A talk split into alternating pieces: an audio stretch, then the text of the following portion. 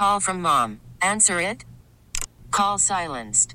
Instacart knows nothing gets between you and the game. That's why they make ordering from your couch easy. Stock up today and get all your groceries for the week delivered in as fast as 30 minutes without missing a minute of the game. You have 47 new voicemails. Download the app to get free delivery on your first three orders while supplies last. Minimum $10 per order. Additional terms apply. This episode is brought to you by Progressive Insurance. Whether you love true crime or comedy, celebrity interviews or news, you call the shots on what's in your podcast queue. And guess what? Now you can call them on your auto insurance too with the Name Your Price tool from Progressive. It works just the way it sounds. You tell Progressive how much you want to pay for car insurance, and they'll show you coverage options that fit your budget. Get your quote today at progressive.com to join the over 28 million drivers who trust Progressive. Progressive Casualty Insurance Company and Affiliates. Price and coverage match limited by state law. Good evening, everybody. How are y'all doing? Welcome to the show. We got a great show planned for you. Uh, going to be talking about how to get the uh, spark back. Um, but before we do that, I wanted to talk just very quickly about monkeypox. There's a lot of misinformation going on, going on around there, um, and also um, some misinterpretations of what we're looking at and what we're up against. So this is all information coming from the World Health Organization. So um, I have to present the facts as they are, and then you, as intelligent adults, decide what you do with that. Um, a lot of interesting debate as to whether or not it's a sexually transmitted disease. I think that's the least important part of all this. Call it an STD if you want, don't call it an STD. What we really need to talk about is prevention and how to stop the spread of it.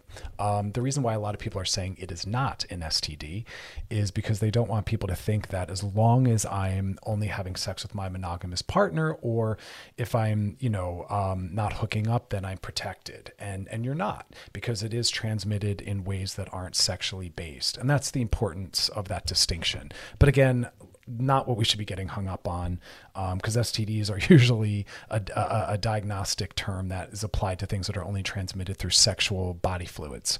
Um, and monkeypox is uh, passed along through contact, bodily contact. And so it could be, you know, shirtless dancing with somebody. So the World Health Organization is zeroing in especially on the LGBTQIA community because that's where we're seeing the numbers rise.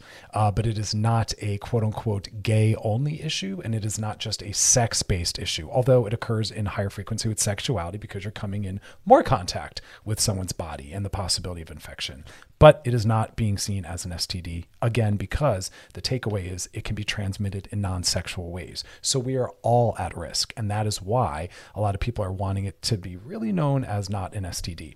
The World Health Organization is um, saying that we need to be very thoughtful about new sexual partners and um, you know, here's my takeaways. The best way to protect yourself is to continue to learn about the virus and to understand how it is transmitted. Also, to monitor yourself for symptoms. And if you see them, to contact medical assistance. So, what is it we're looking for? Well, we're looking for skin eruptions. Um, and that usually begins, the World Health Organization says, within one to three days of appearance of a fever. So, we're looking at a rash. And the rash tends to be, and I'm using words like tends to be, more concentrated on the face and extremities. 95% of the cases, it affects the face. So we do want to pay attention to our own faces and the faces of potential sexual partners. But again, because it's not only transmitted through sexual contact, we do want to pay attention to the faces of those that we're laying up against or coming in contact with. Uh, palms of the hands and soles of the feet is in about 75% of the cases. Um, and then oral mucous membranes, 70% of the cases. And here we go. Here's the bigger point genitalia, only about 30. So we're looking for the rash, which is, um, well, yeah, Google the photos. I'm going to just kind of leave you at that one. And so we're paying attention to that. We're checking ourselves for that because, again, we should be limiting the number of our sexual partners because that reduces the contact we're going to come with other people's bodies, considering new partners. And again, if you're going to be having sex with others, exchanging details so you can follow up if you've come in contact, or more importantly, diagnosis positive and you can circle back and reach out to others. So we're going to keep talking about it um, you know, do the research, get vaccinated if you can. There it is. All right, y'all. Uh, we're going to be talking about how to bring the spark back. This is something that's important. It's probably among the top three things that come into my office with patients that are looking to do couples or sex therapy. They're saying, Oh my God, what happened? So, you know, the, the loss or decrease in sexuality or sexual energy is something you might notice longer into the relationship. So there's two things to consider. How things were in the beginning is not necessarily a good baseline or determinant for how it will be down the road because in the beginning you might be drinking a lot of cocktails, who knows? Our inhibitions are down. We are operating off of, you know, the novelty and newness which is highly arousing and very motivating. So it's not a good baseline if sexual energy was never there in the beginning, yes, that is more of a red flag than it having been there and then decreasing because that is a normal stage and expectation. But it having it never having been there is not necessarily a good sign. So we're going to be talking more about those who did have it in the beginning and it slowly quieted down or disappeared. For those that never maybe had a lot of erotic energy, that is a separate topic um, that we'll talk about on, an, on another show because maybe you just aren't sexually compatible, maybe you are not attracted, and a host of other issues. So, again, we're looking at the couples that had some energy in the beginning and it's quietly dissipated. So, how do we get that spark back? Ready for my obnoxious headline? Don't ever let it go. I know, if only it was that easy. But there is something in that statement that I want you to hold on to. We're going to talk about it from the perspective of the fact that we did let it go, but don't let it. How do we do that? By always prioritizing sexuality. We have sexual romantic partners for that. We're not looking for friends here, folks. So if you're in a romantic relationship, remember to prioritize the romance and never let it drift. Always keep it prioritized. Stick around. We're going to talk more about it. And then we're going to be doing some DMs. So if you got a DM for us, drop in the DMs on our Loveline IG page. That's where you put all that good stuff. Also questions, topics, all that. Um, stick around though. Got more to come. You're listening to Loveline with Dr. Chris on Channel Q and Odyssey. We'll be right back. Don't go anywhere. Call from mom. Answer it. Call silenced. Instacart knows nothing gets between you and the game. That's why they make ordering from your couch easy. Stock up today and get all your groceries for the week delivered in as fast as 30 minutes without missing a minute of the game. You have 47 new voicemails. Download the app to get free delivery on your first three orders while supplies last. Minimum $10 per order. Additional terms apply. This episode is brought to you by Progressive Insurance. Whether you love true crime or comedy, celebrity interviews or news, you call the shots on what's in your podcast queue. And guess what? Now you can call them on your auto insurance too with the Name Your Price tool from Progressive. It works just the way it sounds. You tell Progressive how much you want to pay for car insurance, and they'll show you coverage options that fit your budget. Get your quote today at progressive.com to join the over 28 million drivers who trust Progressive. Progressive Casualty Insurance Company and Affiliates. Price and coverage match limited by state law. Selling a little or a lot?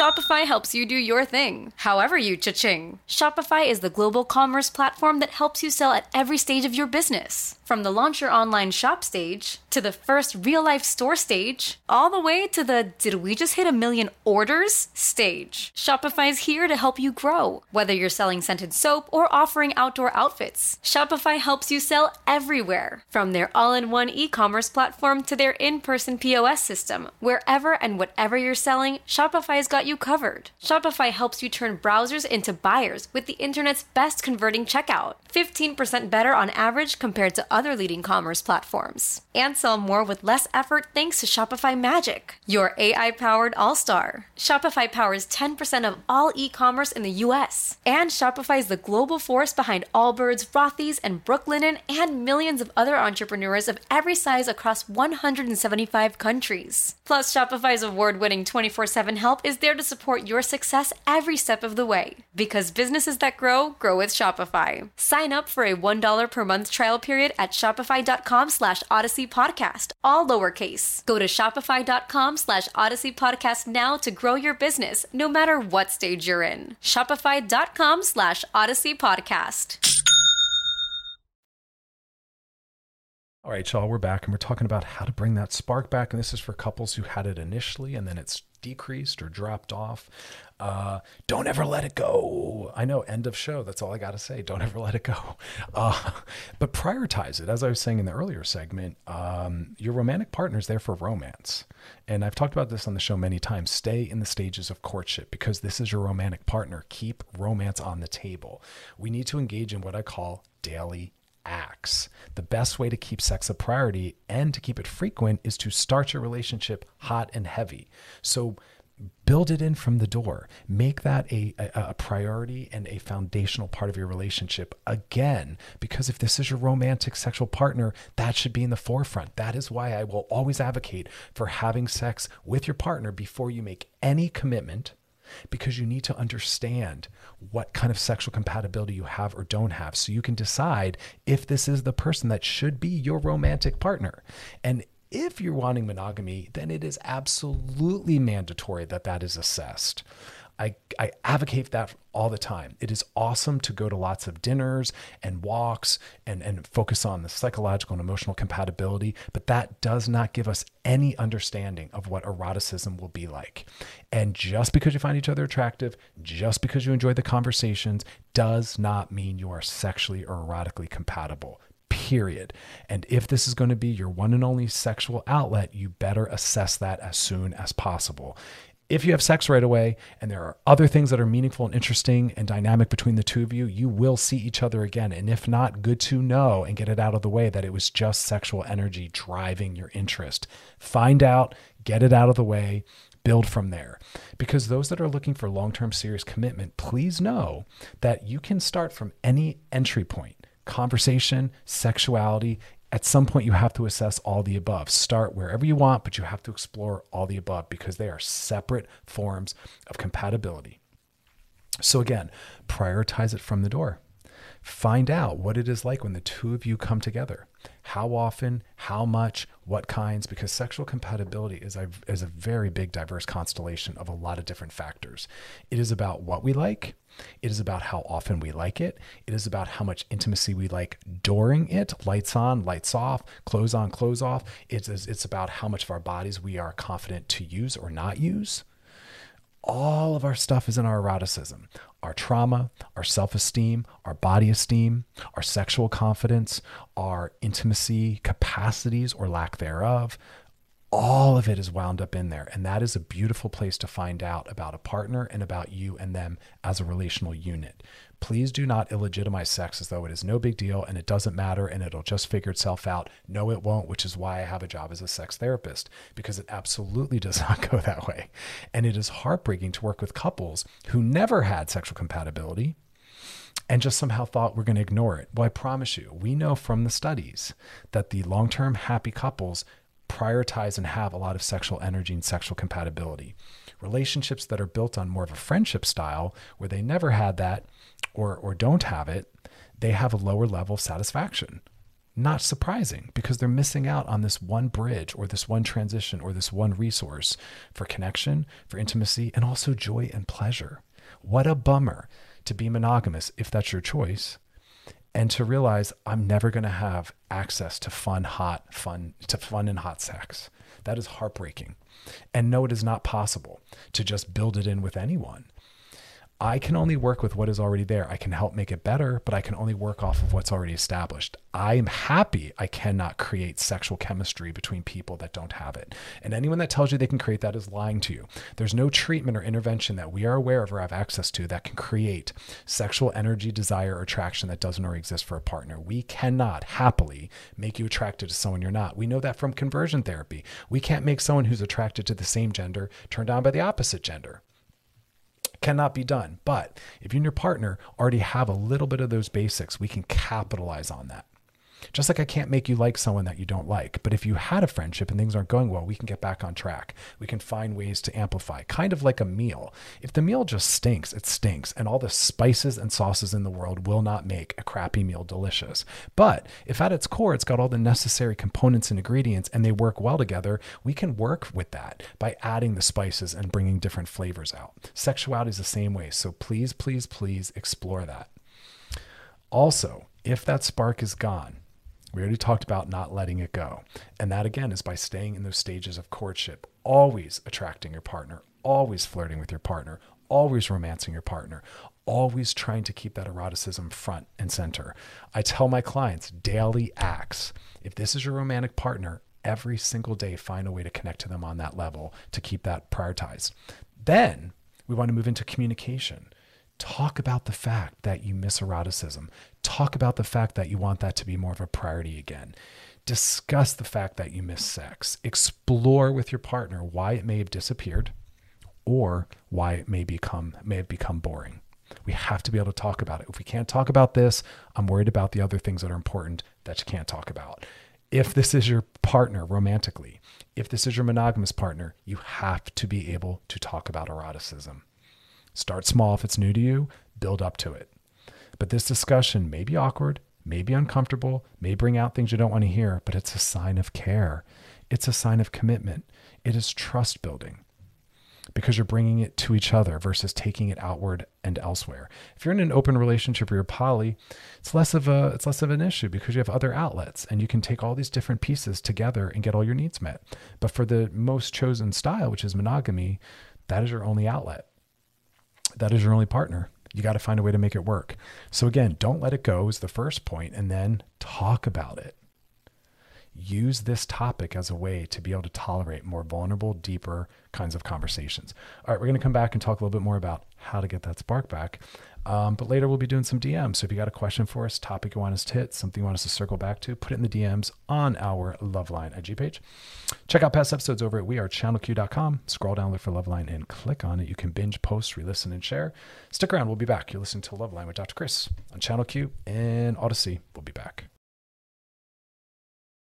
All right, y'all, we're back and we're talking about how to bring back that sexual energy. Maybe things have tapered off, maybe things have gotten less prioritized, maybe things have gotten boring even.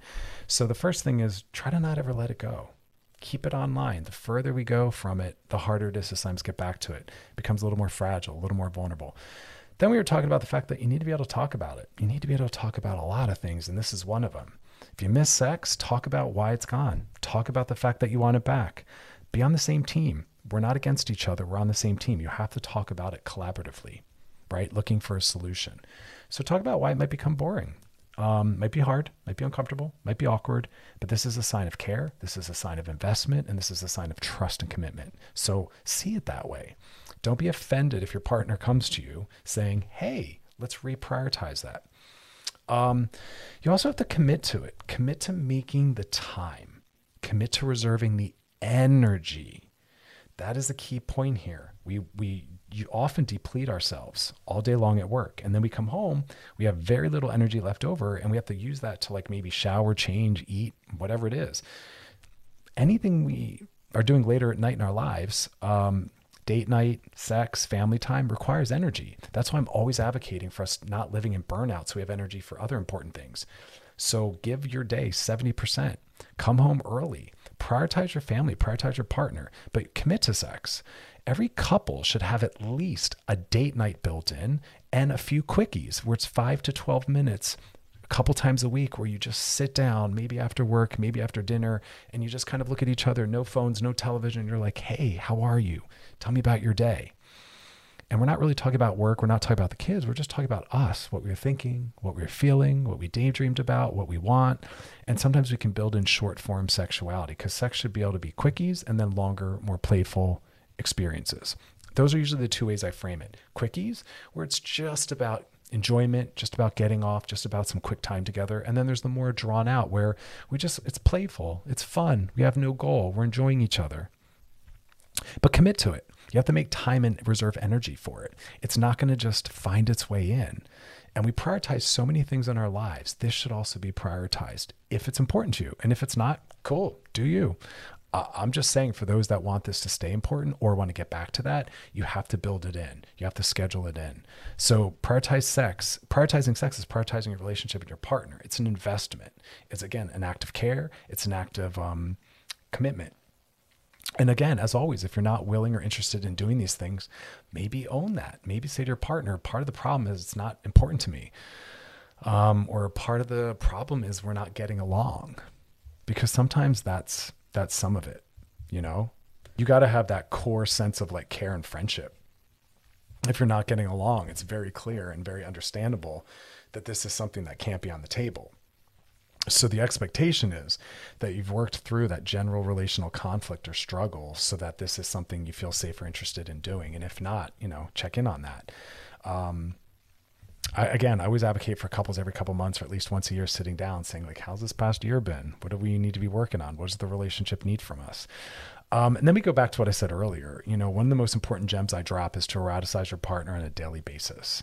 Um, that helps prevent the disappearance of sex. And every single day, engage in something sen- engage in something sensual, romantic, sexual, keeps that dynamic going. And there's so many ways to do that. Leave a note, sext, have sex, flirt, touch, talk dirty, kiss. It's just about doing something that acknowledges your partner, you know, and it keeps it front and center. It keeps it accessible because the longer it goes, the harder it is to get back to that because there's a lot of vulnerability built into this. Um, but it's going to require that honesty. And sometimes, and this is kind of like hard for some couples to hear, the sex isn't worth wanting. It's the reason why we're not doing it is because it stinks. It's not fun. It's boring. And so that means you have to start to talk about how can we shake it up? Because a lot of people do it in the same ways at the same time in the same place and we fall into patterns and habits out of comfort, out of laziness. That makes things less interesting and really, really boring. And so sometimes we have to really talk about what are the things we'd love to be doing? What are the things we've always wanted to do? What do we miss doing? Um, what are all the different ways that we can just kind of switch this up or change this up a little bit? Because again, anything that becomes familiar and uh, patterned habit, a habit is going to have a small return in terms of pleasure. It's why we don't eat the same food every night, although some people do. It's why we don't watch the same TV show every night, although some people do. It's why we don't listen to the same songs. You know, we generally try to seek some kind of a newness and novelty. However, some people do like those patterns and habits and then you know this wouldn't be relatable to you and that's okay but for those that do want to kind of shift it up those are some of the things to think about um because again like i said the long-term studies show that couples that have access to eroticism have longer term um, reports of happiness versus the more companionate style which not so much. Um, so again i think there's a lot of learning in this about our bodies about ourselves about our relationship all of that. All right, coming up next, we're going to do some DMs. So if you got a DM for us, drop in the DMs on our Loveline IG page. Questions, topics, things you want us to hit, circle back to, drop them in the DMs on our Loveline IG page. And past episodes of the show is always over at wearechannelq.com. Scroll down there for Loveline and click on it. You can binge, post, re-listen, and share. We'll be back. You're listening to Loveline with Dr. Chris on Channel Q and Odyssey. All right, y'all, we are back, and now it's time to slide into those DMs. Sliding into the DMs. All right, this one says, "Hey, Dr. Chris, I'm adopted. My birth mom was on a dr- was on dr- uh, my birth uh, my birth mom was on drugs with my brother and I, and we ended up being taken away at a really young age. Heartbreaking. I'm sorry. I mean, I, I felt that. Uh, we're both fully functioning adults, have jobs, homes. We're doing great. Uh, my entire life, I've stayed away from drugs. Alcohol, I'm okay with because I know my limits and I make sure that I'm surrounded by good people if I do decide to drink. However, recently, my friends have been talking about how they want to take a trip and do some drugs, mostly mushrooms. I've stayed away my whole life due to the fear of becoming dependent because it's in my blood. Guess my question to you is Is that even a real thing? Am I more susceptible knowing that my mom and dad were addicts? Um, can you even get addicted to things like mushrooms? Um, so this is this is the evolving theory on addiction. Uh, we see it as something that's an attachment injury. We know that the gateway to drug use and addiction is trauma. Um, so it's so no, it's not in your blood. Uh, just because a family member has uh, had trauma and attachment issues and has turned to drugs and alcohol as a way to cope, that doesn't mean that that will be what you'll choose to do. And the reason why we have a lot of family members that might have addiction issues uh, and their parents as well is it's more born out of the fact that those parents still weren't able to do the healing work and stop the intergenerational transmission of faulty coping mechanisms and dysregulation and attachment issues. And that's why it's getting perpetuated in families. It's not that it's genetic. The genetic issue might lead to some behavioral stuff that again leads to relational insecurity, um, dysregulation. And again, we turn to drugs and alcohol to cope. But sometimes they turn to other things to cope, or they have post traumatic growth and they grow beyond. So my point is is we know addiction is not a disease um, it is not necessarily genetic in the way that people see it to be it's resolved if you know parents that had addiction issues really do the work heal their attachment stuff you know raise children that have better coping mechanisms understand how to regulate and see relationships as a source of safety so that they turn to people and healthier things as a result instead of i should say turning to drugs alcohol um, or whatever else might feel kind of problematic. All that to say, if you're a high functioning person um, and you have better coping mechanisms, of course, you could theoretically go to the desert and in a safe context, checking the drug's quality, making sure you're looking out for yourselves, of course, you could use. And the psychedelics tend to not be something that we see a lot of addiction around. Um, that doesn't mean someone can't become psychologically, emotionally dependent on something. They can become emotionally, psychologically dependent on anything. Uh, but in the context of what I'm hearing, it theoretically seems as though all should be okay. Um, it's not. There's no such thing as like once a something, always a something, because everything's more nuanced and, com- and complex than that. And if you've, you know, found other coping mechanisms and you're not dysregulated, um, and drugs and alcohol aren't something that operates in that way for you, then yes. Um, so I'm not signing off on anything. this is just, you know what I mean? You have to talk to your own healthcare professionals, your own therapist to make all these decisions for yourself. But theoretically speaking, um, all all should be okay. Um, and that's a complicated thing. And I don't always know that it's I, I don't think it's always worth the risk. And that's a personal decision. Um, I've worked with clients that, you know, again, once resolving trauma and their attachment issues, have been able to then start drinking or using drugs like an adult. Because remember, 90% of people that use drugs and alcohol do not have a problem. It's only about 10% of the people that would meet what we call the criteria for addiction. And again, those are people who have unresolved trauma, which is the gateway to drugs, uh, which is the gateway to addiction. Marijuana is not. We used to think things like that. It's trauma. And if you've done the trauma work and the, and the attachment work, then we have better coping mechanisms and we can have a healthier relationship. But I don't always think it's worth the risk because what we're also up against is that drugs and alcohol really take our executive functioning offline and they put us into a, a, mental state that doesn't allow us to have our judgment and our executive functioning and boundaries intact. So you're taking something that removes what it is that helps you keep yourself safe judgment and executive functioning, decision making, impulse control, and boundaries.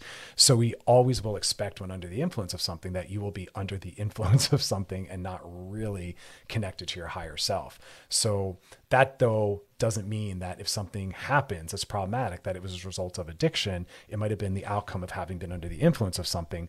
But healthy adults don't keep taking something if while under the influence it leads to problems. They realize it's not worth it. I can live a great life without drugs or alcohol. So it's complicated. All right, we got we gotta we'll be back. You stick around, y'all. You listen to Loveline with Dr. Chris on Channel Q and Odyssey. Stick around. All right, y'all, we're back. Kind of opened the show talking about monkeypox, talking about then how to lose or how to not lose the sexual spark. Now we're talking about some um, common myths about STDs, STIs, a lot of misinformation out there. First thing I want to point out is that when we talk about sexually transmitted diseases, I think we sometimes only focus on the physical, and that's important. But I also want us to talk about the psychological and emotional you know, every time we have sex with someone, we walk away feeling better about sex in general, better around human beings, better about our bodies, or worse off. And so there is a component about sexual health and wellness that has to involve compassion and also, of course, consent. You know, we want to have sex with people that want to have sex with us, but we also want to consider the impact it's going to have. And if it's going to leave one or both of us feeling bad or worse off, that's not part of sexual health and wellness. We're ignoring the psychological and emotional impacts. So it's not enough to be like, yeah, well, we're down for it. It's like, okay, but let's consider the wider ramifications of what we're about to do. And there's a lot that comes into that. Is this person in a monogamous relationship and I'm helping them damage that person or that relationship by cheating? Not cool. Is this person thinking that there's more to our relationship than there is and this is going to confuse them? That's not part of sexual health and wellness. Um, is this going to have negative impacts that we haven't really vocalized outwardly, but we're aware of? Like, I want us to pay attention to that. How is this going to impact me and my partner emotionally? Because we are responsible for the impact we have on other people. It's not enough that people are down for something. I want us to also add compassion to consent. Yes is awesome, enthusiastically, but then I also want us to look at what is this going to mean beyond that? That piece is really important. I think we ignore that. Um, another thing with STDs and STIs is that that is something that can happen to anyone. It's not about being quote unquote promiscuous or hypersexual. It can happen from having your one and only partner. And that's why I always advocate for starting relationships off by getting tested to normalize testing with you and in your relationship. Um, we never know what might be going on with us if we haven't gotten tested because there are a lot of STDs and STIs that might not lead to you being symptomatic you might not be aware that you are infected and able to transmit something to someone. And so it isn't just something that is on the shoulders of those that have a lot of sexual partners. Um, the reality is, you only need one partner. It can happen the first time. It's like pregnancy, it only takes one time. Um, so don't think it's only you know testing for people that are hypersexual or quote unquote slutty or whatever the ways are. We try to distance ourselves from it. This is something everyone has to think about and pay attention to. If you're going to be a sexual being, this is part of it. And if you're not confident or willing to ask your sexual partners, hey, when's the last time you got tested? What might I be coming in contact with? Um, then you're not really mature enough or confident enough to be having sex. That's a question we have to be open and willing to ask, but also be open and willing to be asked. Ask it of someone and to be asked it by someone. And someone asking you to do that shouldn't be something that we feel stigmatized by. We should be asking all partners about that. So don't be offended if someone says, Hey, when's the last time you were tested? It's not okay to be like, Oh, what are you slut shaming me? No, I'm being an adult and I'm focusing on my sexual health and wellness. And I ask that of all my partners, you should say. So be willing to ask that, be willing to be asked that. Some people find that so objectionable or so offensive. Um, it is an important part. Uh, we want to be informed. We want to know what we're coming in contact with. We want to know how to protect ourselves. Uh, so, entering a relationship, we should do that. If you're someone who's uh, very sexually active, you should be doing that. Um, and it also, the caveat to that is don't assume that someone's going to tell you. You need to be responsible for yourself and ask. Having said that, I am going to tell those that are aware that they have a current STD or STI, you are responsible, in my mind, for disclosing that. We are responsible for how we impact other people. So please disclose. But I want also people to ask. The responsibility is on all parties to ask and to disclose. Don't make any assumptions. Um, on either end, because I've had clients say that. Well, I didn't have a lot of sexual partners, or I was only with one person. I'm like, oh my God, that is not a protective mechanism. um, there's also an idea that maybe you can't get something more than once. Oh, you absolutely can.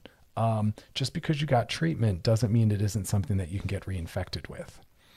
Absolutely possible. Um, and some STDs and STIs can have multiple strains. Um, and that's why, again, we are asking questions we are getting tested, um, and we're normalizing it because no one should have any shame around having an STD or an STI. When we come back, we'll talk more about the shame piece because, again, we all can be a part of destigmatizing. Um, we'll get into that. Uh, DMs open on our Loveline IG page. I've got a question for us. Drop it in there. Something you want us to hit. Circle back to topically. Want you to get your needs met. Helping other people out as you're getting them met. So uh, drop it in there. Always anonymous. Always confidential. Past episodes of the show. Go back and listen because we're trying to unlearn and then relearn things. It's all about repetition because the quality of your practice is the quality of your life and the quality of your mental health. We got to be working on all these different things. So go to wearechannelq.com. Scroll down, look for Loveline, and click on it. You can binge, post, re-listen, and share. Tons of good stuff over there. You can take it on a hike you could take it on a walk, listen to it in your drive. We want to kind of fill our brains with the positive messaging, build ourselves up that way. Um, just like they say, your body's made from what you eat, your brain's made from, you know, the environments and the things you put yourself around. Stick around though, more to come. You're listening to Loveline with Dr. Chris on Channel Q and Audacy. All right, y'all, we're back and we're talking about STDs, STIs, things that are sexually transmitted. Um, and um, we were talking about the fact that we need to remove the stigma. You know, it's always wild how you can get the flu or a cold and you're going to be knocked out for a few days and you're going to be, you know, having the runs and snot coming out of your nose and you're coughing and you're a mess. No one shames you for that and says you're gross. They're like, okay, we don't want to catch it. But like, but if you get something that was transmitted through sex, we're like, oh my God, you're gross and you're slutty and you're dirty. And it's like, wait a second most STDs and STIs are cured with a shot and a pill, and you're good to go in three to five days with no noticeable symptoms that you can give to your office members or your office mates or your colleagues or whatever. But the flu and colds, which you can give to anyone around you, has disgusting symptoms that we can see, and you're knocked out for days. That that we normalize and that's okay, but like something sexually transmitted is especially heinous. Like the issue is with sex. Uh, you know, again, I'd be more worried of doorknobs, babies, and airplanes because it'll give you a cold or the flu, which will knock you out with gross symptoms for a while. Be more worried about that than STDs and STIs because the bulk of them are curable, again, with a pill and a shot, and you're back to life very simply. And you're not walking around with noticeable, noticeable symptoms, which can impact all those around you. We really have that backwards. I don't want anyone shamed, but if we're going to shame someone, worry about the people that are sneezing and their eyes are watering. That's worse. Um, it's kind of wild. And we're also moving away from saying things like, Are you clean? Someone having an STD or STI isn't dirty. It isn't about clean or dirty. It's just, Have you been tested? And what am I maybe coming in contact with? Talking about it, normalizing it, and getting treatment, period. It shouldn't be something that people have to feel bad about, but they do. Even the ones that we don't have a cure for are still very manageable with medication, with barriers, and with open and honest communication. But people aren't going to comfortably and confidently disclose if they're going to be shamed. And that's part of the problem. If we can normalize and understand that that's part of life, and that you get more from kissing your aunt and grandmother because that's where herpes can also come from. Um, and we look at the numbers of people that are constantly coming in contact with that from just general kissing, it really starts to shift our relationship to other bodies. So let's kind of like cool down on the shaming. Everyone has the possibility of coming in contact with. And if you're sexually active, you probably already have. So we got to kind of normalize that. No one should have to feel undesirable, unlovable, or undateable because of an incurable or curable STD or STI. That is just part of life. Um, everyone's coming in contact with that.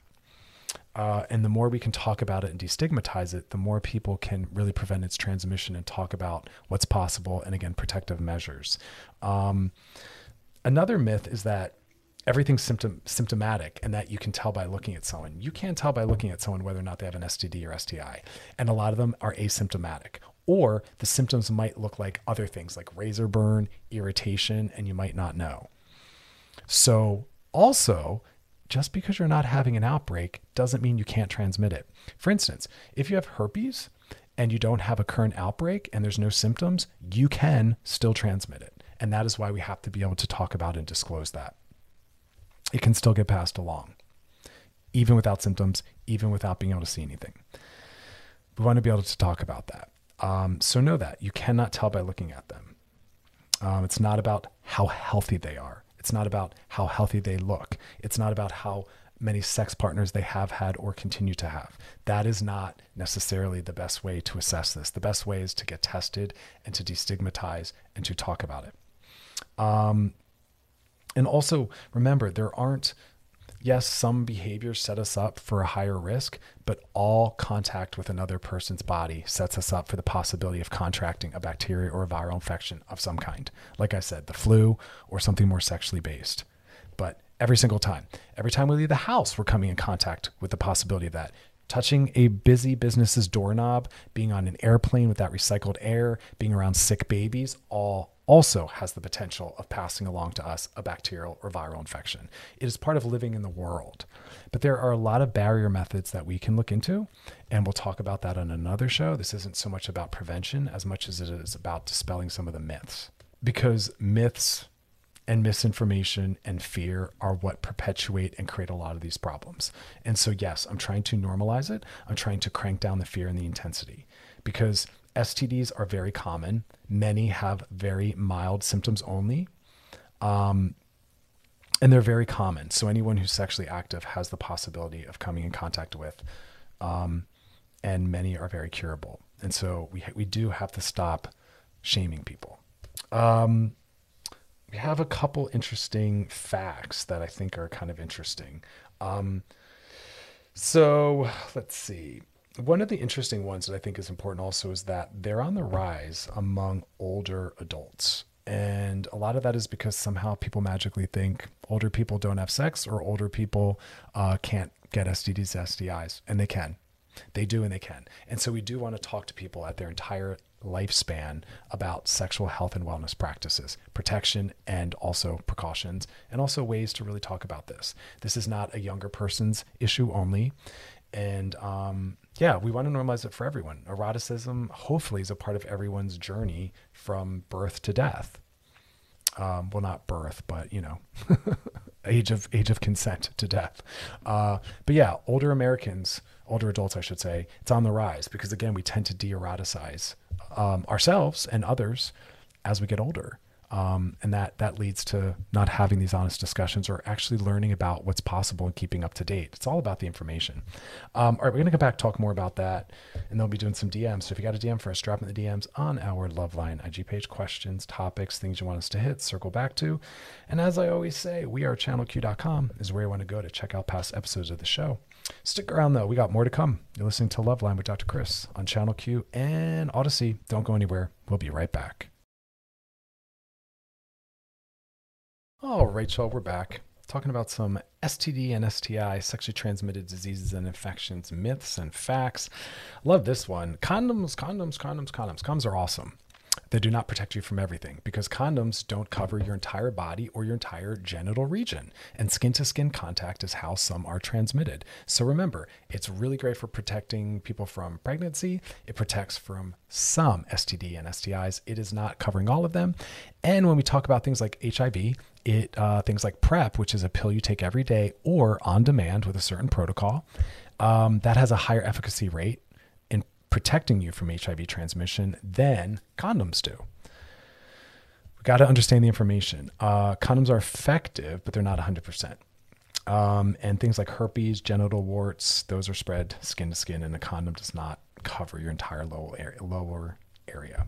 So if you're sexually active, you you want to think about this. We need to, we need to ask questions. We can use the protective measures we have, but we talk about safer sex because no no human contact is completely safe from the flu, from getting a cold, or getting an STD or STI. That is what happens. So we talk about how to have it safer, but no sex is 100% safe. Just like holding hands isn't 100% or kissing. We can transmit things from hand to hand and give someone the flu or the cold. I'm always touching my face, so I don't want to hold someone else's hands. I'm always very thoughtful about what I'm touching and washing my hands. Um, so pay attention to that. And just like we used to think, teens and young adults are the more likely ones to have STDs and STIs. No. Teens and young adults are at higher risk, but that's often because they don't have access to protective mechanisms, they don't feel confident asking for them, and they don't have the right information. But throughout our entire lives, if we're sexually active, we have the possibility, as we kind of talked about older adults, actually being on the rise. Um, interesting things, though. I love this one about, you know, uh, pools or baths or whatnot. Um, I've heard people say you can have you can't get an STD if you have sex in a shower or in a pool. Um, any sexual contact with an infected person puts you at risk. It doesn't matter if you're in a pool or a hot tub. STDs are transmitted through vaginal, oral, anal, any kind of contact. So any exposure with genitalia or body fluids will put you at risk. So hopping into the shower or hot tub does not protect you. So, what I hope you're hearing over and over is that we have to hit it from multiple layers, not stigmatizing so people will feel comfortable asking and disclosing, not personalizing or being offended if someone asks, because that is called being mature. Looking at the research and following and believing in science and protecting ourselves to the best we can, but not having a lot of anxiety. We don't want to move through the world with anxiety. And the more we normalize these things, the less anxiety we'll all have in general. Sex is supposed to be fun. Sex is supposed to feel good. As I'm always advocating for it, there's no wrong way to do it. It's not always about genitals, it's not always about penetration. It's about fun, it's about pleasure. But by not talking about it confidently and openly, that's when we get in the weeds. That's why we talk about things like, um, the different uh, politics or, or families or religions that say, you know, don't do it till you're married. We know from the studies that come out of like research on purity culture, which is about waiting till you're married, that people that are told to delay sex, they they they delay it, but they still have it before marriage, and they have higher rates of domestic violence, higher rates of sexual abuse, higher rates of teen pregnancy, and higher rates of STDs and STIs because they don't feel confident talking about it. They don't even know how to talk about it, and they don't feel comfortable accessing protective mechanisms like condoms and PrEP, and they also aren't even aware of the research. So they get into more problems because education and knowledge don't don't uh, give permission; they protect. Right? We talk about that all the time. Telling someone wear a seatbelt if you're going to drive isn't giving someone permission to drive recklessly or to be on their cell phone. It's just saying wear a seatbelt because things happen. Wearing a helmet when you ride a bike isn't permission to to ride it recklessly either. It's just saying things happen, so have protection. Same thing with sex. Arming your kids or teens or whoever with the accurate information isn't in any way motivating or driving them towards making problematic decisions. In fact, it's the opposite. It's raising confidence. It's giving them the, the the the, words. It's kind of like we talk. We always say talk to kids from a young age about good touch, bad touch, body boundaries, permission to be touched, because we want them to understand right from wrong. We want them to understand how to advocate for themselves. We want them to know how to speak up confidently if something's happened. That isn't going to lead to more of it. In fact, it's going to protect against. Especially when we look at the sexual assault numbers, which that usually happens from someone that the victim knows. It's not really something that comes from strangers. So we just want to be able to talk about things confidently. There's no reason why individuals should not be able to talk about sex, especially if you're about to have it. And if you're not, confident asking, talking about, then you're not really ready to have it. Um, all right, y'all. That is that. We're going to come back and do some DMs. So, as always, if you got a DM, drop it in the DMs on our Loveline IG page. Questions, topics, things you want us to hit, things you want us to circle back to. And we are channelq.com. That's where you want to go to check out past episodes of the show. You can scroll down, look for Loveline, and click on it, binge, post, re listen, and share because we got to build in the right messaging because the world isn't going to give it to us. I think a lot of the work sometimes within this field is really calling out the myths and then bringing in more truth. So we all got to learn. We all got some uh, sex educating to do, especially because the information changes sometimes. Anyway, stick around. We'll be back. You're listening to Loveline with Dr. Chris on Channel Q and Audacy. Stick around. Hiring for your small business? If you're not looking for professionals on LinkedIn, you're looking in the wrong place. That's like looking for your car keys in a fish tank. LinkedIn helps you hire professionals you can't find anywhere else, even those who aren't actively searching for a new job but might be open to the perfect role. In a given month, over 70% of LinkedIn users don't even visit other leading job sites. So start looking in the right place. With LinkedIn, you can hire professionals like a professional. Post your free job on linkedin.com slash recommend today. T-Mobile has invested billions to light up America's largest 5G network from big cities to small towns, including right here in yours. And great coverage is just the beginning. Right now, families and small businesses can save up to 20% versus AT&T and Verizon when they switch. Visit your local T-Mobile store today.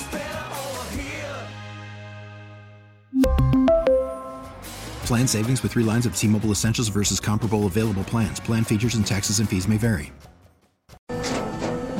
After the end of a good fight, you deserve an ice cold reward. Modelo is the mark of a fighter. You've earned this rich golden lager with a crisp, refreshing taste. Because you know the bigger the fight, the better the reward. You put in the hours, the energy, the tough labor. You are a fighter, and Modelo is your reward. Modelo, the mark of a fighter. Drink responsibly. Beer imported by Crown Imports Chicago, Illinois. All right, y'all, we are back. and Now it's time to slide into those DMs. Sliding into the DMs. DMs come from our Loveline IG page. So if you've got a question for us, topic you want us to cover, drop it in the DMs on our Loveline IG page. This one says, Hey, Dr. Chris, my name is Isabella. And I'm noticing, sorry, I'm noticing that my friend Allie is super insecure. Long, short story, long story short, sorry. Isabella, uh, uh, sorry, I'm reading this completely wild.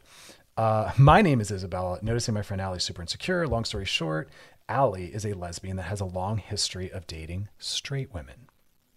She'll go after women who have boyfriends or only had boyfriends in the past, get them to date her, and then it ends up not working out and they go back to dating men. While sexuality is fluid, and I understand this, she has a pattern. She's recently met a new girl who has only dated men in the past, but this relationship seems to be really different. They're constantly fighting about men looking at the new girl. She accuses her of staring at guys too when they're out, staring too long. And the other day, a male barista was talking to the group of us. We walked outside. It, this goes on and on. Um, let me get to the, the question. Um, I feel like she keeps putting herself in these positions to date women who tend to lean towards men. I also feel like she needs to stop putting her insecurities on her girlfriend.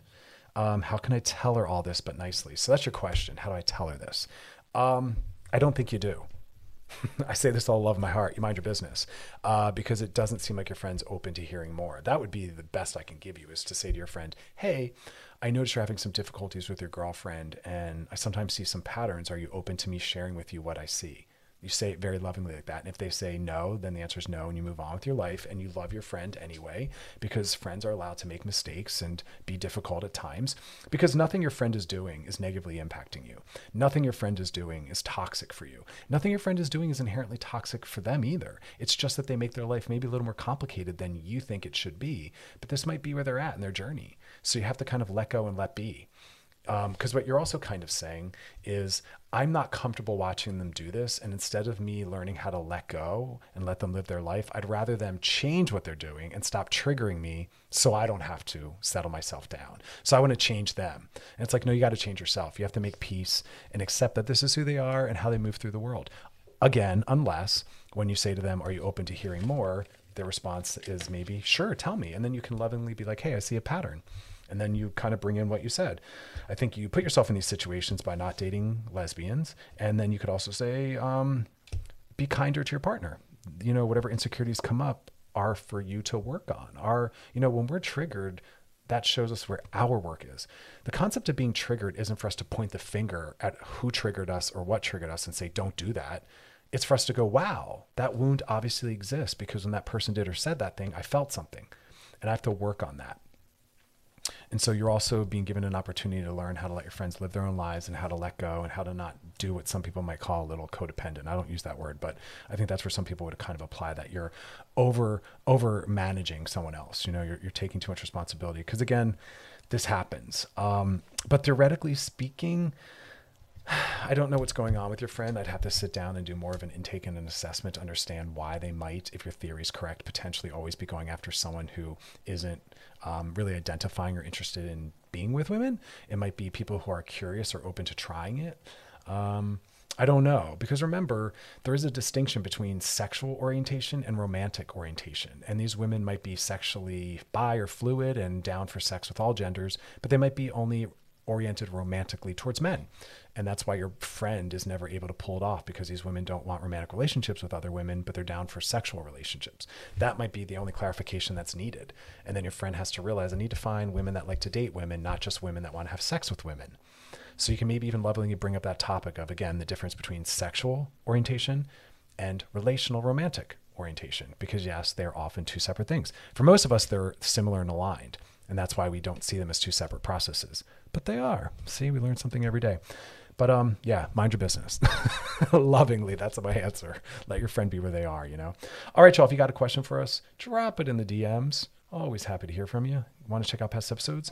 Go over to wearechannelq.com. Scroll down, look for Loveline, and click on it. You can binge, post, re-listen, and share. Uh, spend the rest of the night though focusing on pleasure. Build in some joy and pleasure, whatever it is. Something to put a smile on your face. Tons of rest and self care. We're working enough. And uh, join us tomorrow. We'll be back. More to come. All right, y'all. Thanks for hanging out. Enjoy the rest of your night. See you good night. This episode is brought to you by Progressive Insurance. Whether you love true crime or comedy, celebrity interviews or news, you call the shots on what's in your podcast queue. And guess what? Now you can call them on your auto insurance too with the Name Your Price tool from Progressive. It works just the way it sounds. You tell Progressive how much you want to pay for car insurance, and they'll show you coverage options that fit your budget. Get your quote today at progressive.com to join the over 28 million drivers who trust Progressive. Progressive Casualty Insurance Company and Affiliates. Price and coverage match limited by state law. We really need new phones. T Mobile will cover the cost of four amazing new iPhone 15s, and each line is only $25 a month. New iPhone 15s? Only at T Mobile get four iPhone 15s on us and four lines for 25 bucks per line per month with eligible trade in when you switch. Minimum of four lines for $25 per line per month with auto pay discount using debit or bank account. $5 more per line without auto pay, plus taxes and fees. Phone fee at 24 monthly bill credits for all well qualified customers. Contact us before canceling account to continue bill credits or credit stop and balance on required finance agreement due. $35 per line connection charge apply. Ctmobile.com. Audacy is giving you a chance to win a trip to London to see Taylor Swift at the Eras Tour. It's Tay in the UK. Hey, it's Taylor. Just download the free Audacy app, log in and listen to a participating station for a minimum of 60 minutes to get your daily entry. And you could win a chance to fly off to London with three friends and see Taylor. I can't wait to see you at the Eras Tour in London. For more, go to audacy.com slash Taylor. Tay in the UK. on the Odyssey app. Thanks to Republic Records. This is a national contest.